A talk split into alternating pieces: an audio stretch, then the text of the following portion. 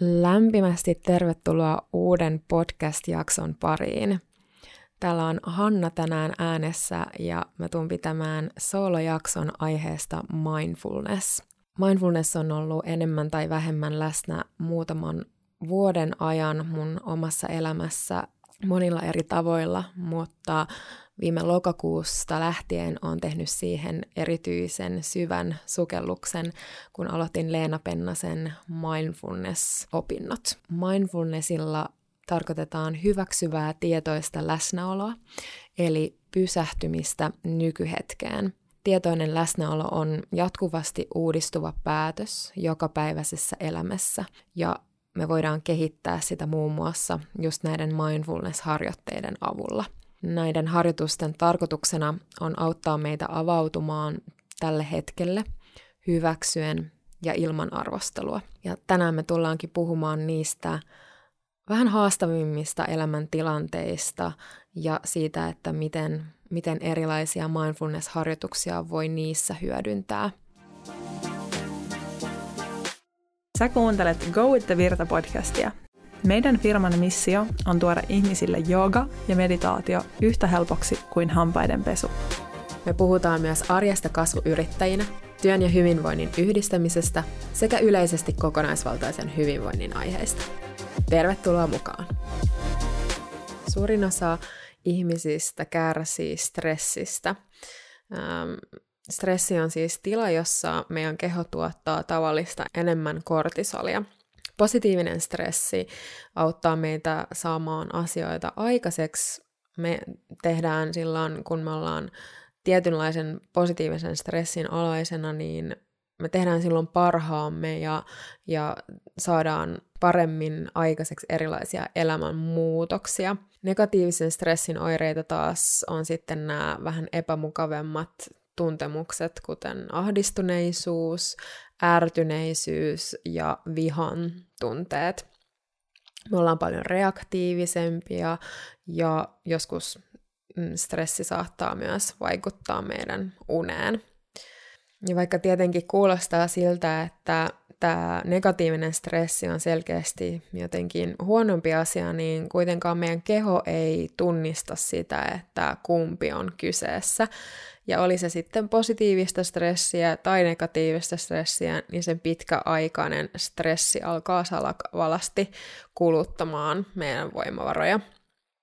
Mm, kiireisen arjen keskellä sitten tämä stressi saattaa hiljalleen kuormittua ja sitten taas erilaiset oireet alkaa nousta pintaan.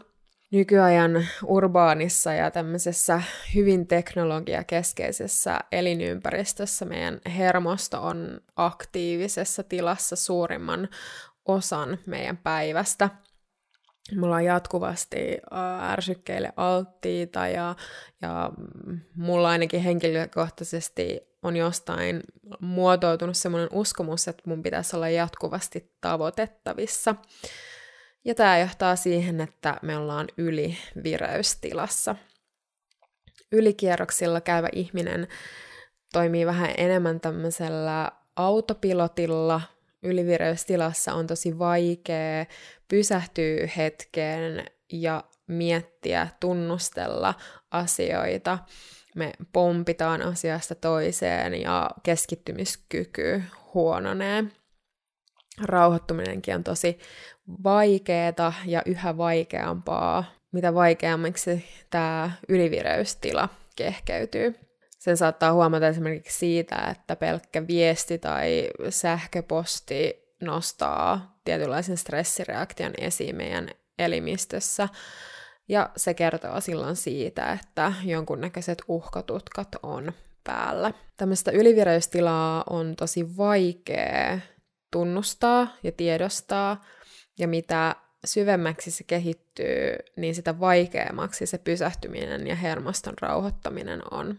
Ja tällä tavalla tietynlainen negatiivinen kierre on valmis. Vaikka mullakin on tämmöisiä erilaisia pysähtymisen keinoja ja harjoituksia läsnä mun arjessa, niin mä myös pystyn tunnistamaan itseni välillä siitä, että nyt mennään vähän liian lujaa. Ja sen tietää nimenomaan siitä, että kun se meditaatioon istuminen tuntuu tosi vaikealta ja sitä vastustelee kaiken näköisin tekosyin. Meidän mieli on hyvin ovella siinä, että me pystytään huijaamaan itsemme pois näistä asioista, mitkä olisi meille oikeasti siinä tilanteessa ihan elintärkeitä. Tietoisen läsnäolon harjoittamisen avulla me saadaan meidän mieli selkeämmäksi, meidän hermosto tasaantuu ja tätä kautta myös meidän keho kiittää. Erilaisia työkaluja mm, tietoisen läsnäolon kasvattamiseen käytetään esimerkiksi just erilaisia meditaatiomenetelmiä, mm, omien ajatusten tarkastelua ja sitten ihan kehollisiakin mindfulness-harjoituksia. Ja jo yksikin mindfulness-harjoitus saattaa tosi selkeästi vaikuttaa meidän mielentilaan sillä hetkellä, mutta tietenkin useampi harjoitus ja toisto on se, mikä tuottaa sit sitä varmempaa ja pidempiaikaista tulosta. Me muutetaan meidän ajatusmalleja ja toimintamalleja, reaktiomalleja ihan samalla tavalla sen harjoituksen kautta, kun me kasvatetaan vaikka meidän lihasmassaa kuntosalilla käydessä. Yksi isoimmista elämän osa-alueista, missä tätä stressiä syntyy, niin on työmaailma. Ja se onkin sitten aika monitasoinen juttu ja moniosainen juttu lähtee purkamaan sitä, että miten sitä tietoista läsnäoloa saisi siihen työhön vähän paremmin. Välillä saattaa olla itselläkin selkeästi monta välilehteä tuolla päässä auki ja tuntuu, että poukkoilee aiheesta toiseen ja on, on vaikea keskittyä. Ja tämä sitten jossain vaiheessa yleensä just kulminoituu siihen, että iskee väsymys ja tulee jonkunnäköinen seinä vastaan. Mulla olisi teille muutama vinkki mindfulnessin arkeen tuomiseen. Ja mä oon koittanut listata semmosia asioita, mitkä ihan oikeasti olisi helppo tuoda niihinkin aikoihin ja hetkiin, kun tuntuu, että mieli juoksee ihan sairaan kovaa ja oikeasti on aika vaikeaa olla siinä omassa kehossa ja läsnä itsensä kanssa. Yksi isoimmista ja tärkeimmistä asioista itselle mindfulnessin maailmassa on ollut itsemyötätunto – se, että me tullaan siihen vaikeeseenkin hetkeen lempeällä, ymmärtävällä energialla itseämme kohtaan jo rauhoittaa hyvin paljon. Yksi hyvä ja tehokas tapa, mitä mä käytän aina silloin tällöin, on ihan yksinkertaisesti se, että mä tuon mun molemmat kämmenet mun sydämen päälle, suljen mun silmät yhden minuutin ajaksi ja hengittelen siinä – me vietetään niin paljon aikaa meidän mielessä, niin se, että me tuodaan tietoisesti meidän huomio meidän sydämeen ja sitä kautta myös kehoon, niin tekee ihmeitä. Toinen vaihtoehto on tuoda toinen kämmen rintakehälle ja toinen vatsalle ja samaan aikaan luoda se yhteys myös hengitykseen. Sä voit esimerkiksi tarkastella just omaa sydämen sykettä ja sen jälkeen hengityksen rytmiä tämä luo semmoisen tosi myötätuntoisen kohtaamisen oman sydämen ja kehon kanssa ja rauhoittaa varmasti. Toinen vinkki sinne työelämään ja työpäivään on helppo tuoda ihan vaikka siihen, että istuu paikallaan siinä omalla työpisteellä. Sä voit ottaa mukavan istuma-asennon, ja tässä erityisen tärkeää olisi se, että sä saisit tuotua jalat lattiaan. Sä voit sen jälkeen lähteä tunnustelemaan sun kehoa jaloista lähtien. Ja just tunnustella, että minkälaisia erilaisia tuntemuksia siellä jaloissa tuntuu, miltä ne tuntuu maata vasten, miltä sukat tuntuu jaloissa ja lähteä siitä sitten pikkuhiljaa skannaamaan kehoa ylöspäin. Sä voit skannata sun koko kehon oikeastaan tälleen samalla tavalla ja tunnustella mahdollisimman just yksityiskohtaisesti ilman analysointia niitä erilaisia aistimuksia. Tietoisessa läsnäolossa muistutetaan jatkuvasti siitä, että aistitaan enemmän kuin mietitään, että mitä nämä tuntemukset on. Sä voit olla niin hidas kuin ehkä vähän rivakampikin tässä harjoituksessa, mikä ikinä sopii siihen hetkeen, mutta tämä on tosi tosi tehokas tapa saada mieltä rauhoitettua ja saada sitä huomiota enemmän sinne kehoon. Me ollaan myös paljon puhuttu meditaatiosta ylipäätään ja hengityksen tarkkailuhan on myös yksi selkeimmistä ja tehokkaimmista meditaatiokeinoista, niin sen voi myös yhdistää tähän harjoitukseen. Sitten kun sä oot tunnustellut sun kehoa ja pääset siihen vatsan ja rintakehän kohdalle, niin vaan tunnet, miten se hengitys liikkuu siellä sun kehossa. Taas tunnustelet niitä aistimuksia, erilaisia liikkeitä, pullistuksia ja supistuksia. Sitten jos se tuntuu luontoiselta, niin sä voit aina sisään hengittäessä kuvitella, että sisään hengittävä ilma puhdistaa ja energisoi, ja ulosvirtaava hengitys sitten taas poistaa stressiä ja rauhoittaa. Sitten kun sä huomaat, että sun kehon ja hengityksen tarkkailu on selkeästi rauhoittanut, niin sit voit kiittää itseäsi siitä ja jatkaa taas töiden tekoa. Tämä on erityisen hyvä niissä hetkissä, kun sä rupeat tuntemaan rintakehässä tai vatsassa painetta, vaikka just työtehtäviä tehtäessä, tai tuntuu, että on ihan liikaa asioita siellä to-do-listalla ja, ja ei oikein saa mitään valmiiksi. Vaikka siinä hetkessä saattaisi tuntua ajan hukalta, niin sen nimenomaan luo sitä produktiivisuutta ja luovuutta siihen hetkeen, että sautat pienen tauon itsellesi. Kolmas vinkki on itselle itse asiassa ollut aika haastava. Tämä meillä otettiin käyttöön ihan meidän kurssin alussa. Ja kyseessä on siis tietoinen syöminen. Se, että elää semmoista arkea, missä ruokailukin on vähän semmoinen ohimenevä juttu, niin lisää semmoista tietynlaista hätäsuutta ja stressiä. Aina on jotain tehtävää ja aina voisi olla jo seuraavassa paikassa, mutta ruokailu on tosi hyvä mahdollisuus harjoittaa tietoista läsnäoloa. Ja se on ollut aika mielenkiintoista huomata, kun näitä tietoisen syömisen harjoituksia on tehnyt, että itse asiassa ruokahan maistuu ihan erilaiselta kuin miltä mä oon luullut, että se maistuu. Jos me hotkitaan meidän ruoka ja vähän niin kuin ohitetaan se koko kokemus, niin me saatetaan aika usein itse asiassa kuvitella, että se ruoka, mitä me ollaan syömässä, niin maistuu joltain muulta – mutta sitten kun me pysähdytään, otetaan vaikka muutama hengitys ennen sitä ruokailun aloittamista ja aloitetaan se syöminen niin, että sitä ruokaa voi ensin vähän katsella, sitten sitä voi haistella.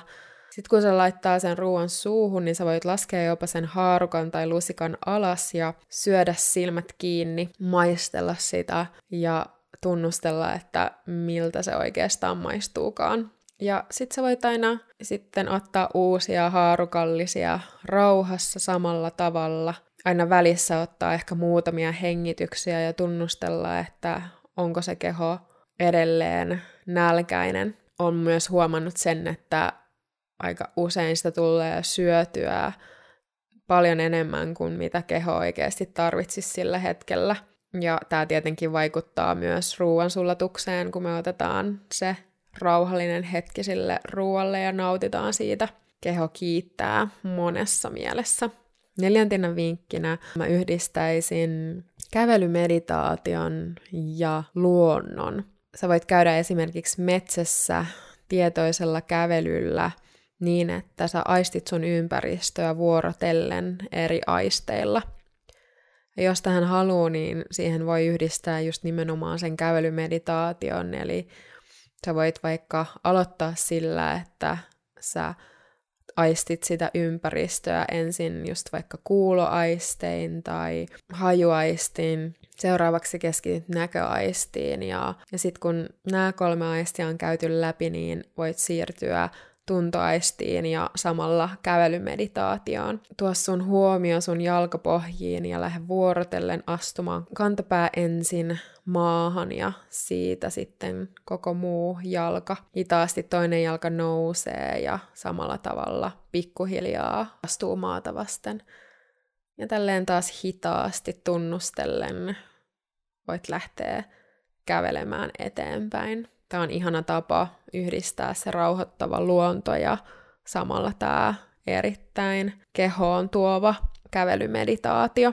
Kävelymeditaatiota voi tosi hyvin tehdä myös kotona, mutta kyllä mä yhdistäisin sen luonnon siihen, jos vaan mahdollista. Tässä on nyt ollut muutama vinkki siihen, että miten vaikka just työssä tai arjessa sä voit rauhoittaa sitä mieltä ja tuoda sitä läsnäoloa erilaisiin tilanteisiin tai vaikka just siihen ylivireystilaan. Mutta yksi iso juttu itselle tässä viime vuosina ja erityisesti just tämän kurssin aikana on ollut se hyväksyvän tietoisen läsnäolon kehollistaminen. Eli just se, mistä mä tuossa vähän aikaisemmin mainitsin, että aina silloin, kun meillä on hyvä olo, niin se läsnäolohan on paljon helpompaa. Mutta sitten kun meillä on oikeasti vaikeeta, silloin kun meillä on oikeasti paha olla, me käydään vaikeita, negatiivisia asioita läpi, niin miten olla silloin niiden meidän tunteiden kanssa? Meidän ihmisillä on tosi vahva taipumus analysointiin ja siihen, että me mietitään, että mistä nämä meidän ongelmat tulee, me koitetaan ratkaista ne ja se tuo meille turvaa, että me löydetään niihin jotain ratkaisuja. Mutta mitä jos me lähettäisikin näihin asioihin ja tilanteisiin semmoisella aloittelijan mielellä? Eli tehtäisikin semmoinen olettamus, että me ei tiedetä yhtään mitään. Koitetaan olla niiden tunteiden ja asioiden kanssa läsnä enemmän just niiden kehollisten aistimusten kautta. Se voi alkuun tuntua tosi tosi vaikealta ja mä ymmärrän sen täysin. Joskus kun on itsekin käynyt niitä kivuliaampia asioita läpi, niin se tuntuu siltä, että eihän tässä edes pysty olemaan. Tämä on ihan liikaa olla läsnä näiden asioiden kanssa, mutta mä oon myös oppinut sen kokemuksen kautta, että kyllä se on se tunteminen, joka meidät parantaa ja vapauttaa sit loppujen lopuksi. Se on niin helppo antaa sen mielen viedä ja ottaa se tietynlainen ote sieltä niistä ongelmista ja haasteista. Se toistaa niitä tiettyjä kaavoja ja ehkä se löytää sieltä uusia ratkaisuja, mutta ehkä ei. Joten jos me mennään näihin tilanteisiin aloittelijan mielellä mahdollisimman aukinaisina ja vaan annetaan sen kehon purkaa, tuntea ja sitä kautta vapautua, niin elämä soljuu ja tuntuu luonnollisemmalta kaikkien vaikeuksien kautta ja semmoistenkin tilanteiden kanssa, kun tuntuu, että voimat on loppu ja, ja haluaisi, että joku ulkoinen asia tai ratkaisu jollain tavalla helpottaisi sitä omaa oloa, niin kyllä siinä yhä uudelleen ja uudelleen on nähnyt ja oppinut sen, että se voima ja se niin sanottu sanottu ratkaisu löytyy sieltä omasta keskuksesta. Se on tosi tärkeää tietenkin myös oppia ulkopuolelta ja olla avoimia muiden ihmisten mielipiteille, mutta loppujen lopuksi, jos me annetaan se voima ja tietynlainen valta meidän ulkopuolelle, niin me eksytään. Me voidaan loppujen lopuksi vaikuttaa vaan itseemme ja siihen, että millä tavalla me reagoidaan ja käsitellään asiat. Ja tässä tietenkin on tosi tärkeää se itse myötätunto, eli jos vaikka puhutaan jostain, jostain ihmissuhdekonfliktista, niin niin kuin sanoin, niin me ollaan se, mihin me voidaan siinä vaikuttaa, mutta se, että me lähdetään syyttelemään itseämme, niin ei myöskään ole se ratkaisu. Eli just se itsemyötätunto siinä, että koittaisi olla syyttelemättä itseään niin vaikuttaa myös sit siihen toiseen ihmiseen ja siihen tilanteeseen. Jos me ollaan itsellemme lempeitä, niin me pystytään olemaan myös muille ymmärtäväisempiä ja lempeitä. Meillä on tuossa mindfulness-kurssin aikana ollut tämmöisiä viikonlopun intensiivipätkiä, missä me tehdään useampia erilaisia harjoituksia niiden tuntemusten kanssa ja aistitaan kaikkea epämukavaa ja mukavaa. Ja kyllä niiden viikonloppujen jälkeen aina huomaa sen tilan, mitä on itsessään luonut. Asiat ja ongelmat, mitä on ollut vaikka ennen sitä, niin jollain tavalla sulaa pois ja näkee kaiken paljon selkeämmin ja avoimemmin. Mä oon ainakin itse huomannut sen elämässäni useamman kerran, että se omaan itseen palaaminen, sen oman keskuksen löytäminen ja sen ruokkiminen, niin vaikuttaa mun kokemukseen ja siihen, miten mä vastaanotan asiat ja ylipäätään se, siihen, millä linsseillä mä katson tätä maailmaa ja kaikkea sitä, mitä mun, mun edessä tapahtuu. Mun yksi lempari quoteista on Life is happening for us, not to us. Ja mun mielestä tämä hyväksyvä tietoinen läsnäolo on myös ihana, ihana työkalu sen ymmärtämiseen. Kaikki ne vaikeatkin tilanteet, kaikki ne haastavammat olotilat ja tosi syvätkin stressitilat on meille kertomassa jotain siitä, että me ollaan lähdetty pois siitä omasta keskustasta ja miten me voidaan palata siihen taas syvemmin. Meillä oli ystävänpäivänä taas mindfulness-kurssia ja siellä Leena esitti meille aivan ihanan runon itsemyötätuntoon liittyen, minkä mä haluaisinkin lukea teille nyt. Kaikki tarvitsemasi on jo sinussa. Sinun tulee vain kääntyä itsesi puoleen, kunnioittaen ja rakastaen. Itsesi tuomitseminen ja itsesi epäileminen ovat suuria virheitä. Pyydän sinulta vain tätä. Tee täydelliseksi rakkaus itseäsi kohtaan. Tämä on se matka, millä itsekin olen ollut tässä viimeiset vuodet ja koko ajan itseään enemmän hyväksyen niiden varo- varjojen ja valojen kanssa oleminen, niin tuo koko ajan lähemmäksi tätä sanomaa. Ja tietoinen, hyväksyvä läsnäolo on ehdottomasti yksi niistä toimivimmista keinoista itselle.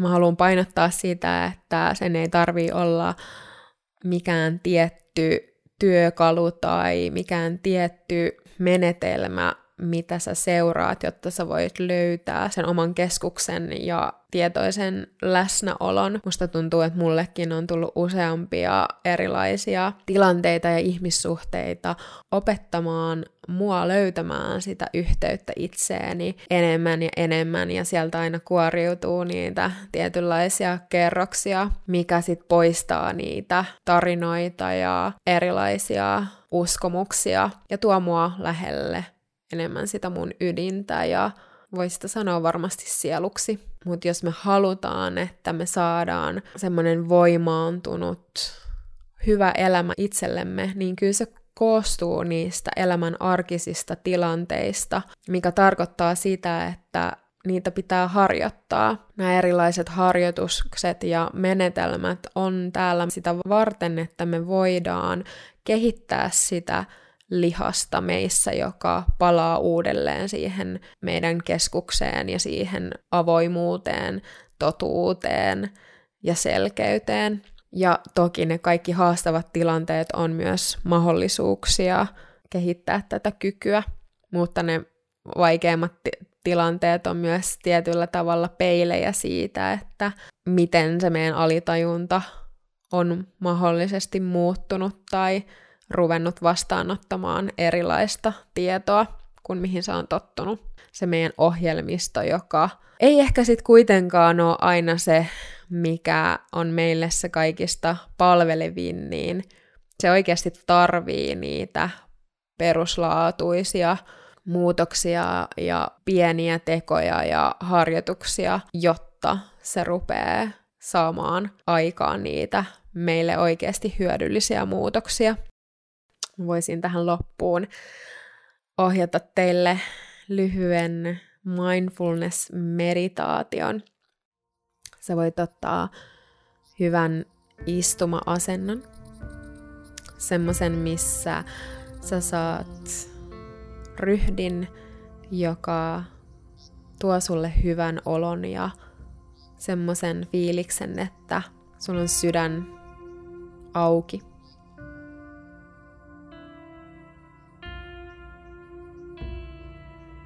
Sulje sun silmät ja ehkä sä voit tuoda semmoisen pienen sisäisen hymyn sun huulille. Sä voit alkuun tunnustella, minkälaisia erilaisia tuntemuksia sä tunnet sun kehossa juuri nyt.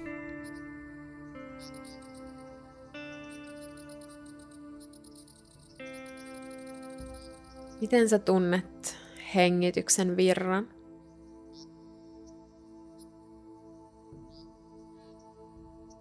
Nenän kautta sisään ja ulos.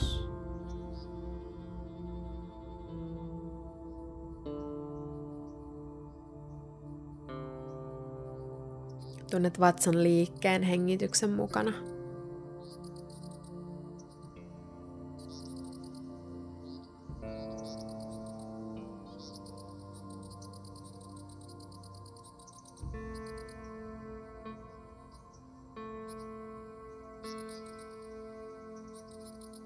Sitten voit tunnustella, minkälaisia erilaisia ajatuksia sun mielessä on just nyt.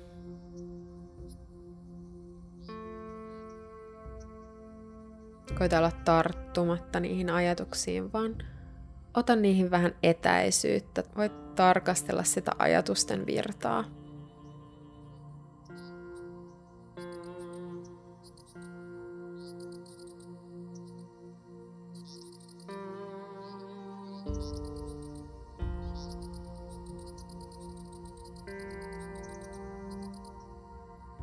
Voit tunnustella, minkälaisia erilaisia tunteita, tuntemuksia sä tunnet sun rintakehän ja vatsan alueella.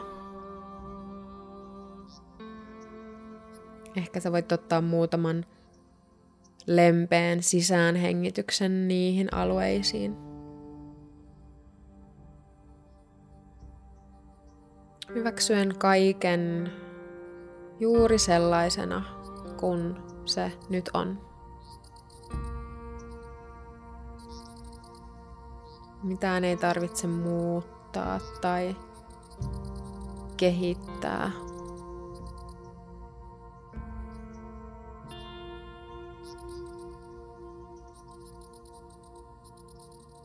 Aistit vaan tunteet, aistimukset hyväksyen ja myötätunnolla.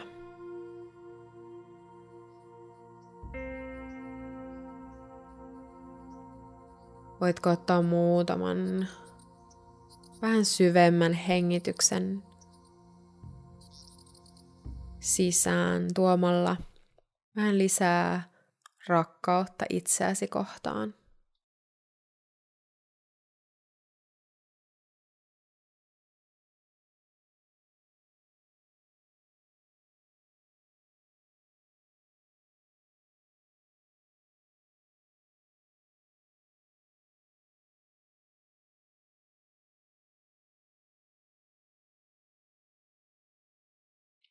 Voit hiljalleen palauttaa huomion takaisin hengitykseen ja ottaa muutaman syvemmän hengityksen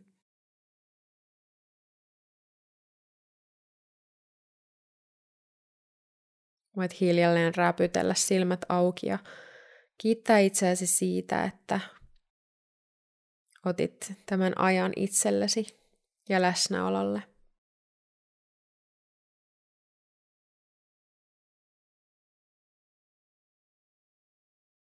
Hyvä, kiitos paljon kun kuuntelit tämän podcast-jakson ja oikein ihanaa tietoista läsnä olevaa päivää, iltaa tai yötä.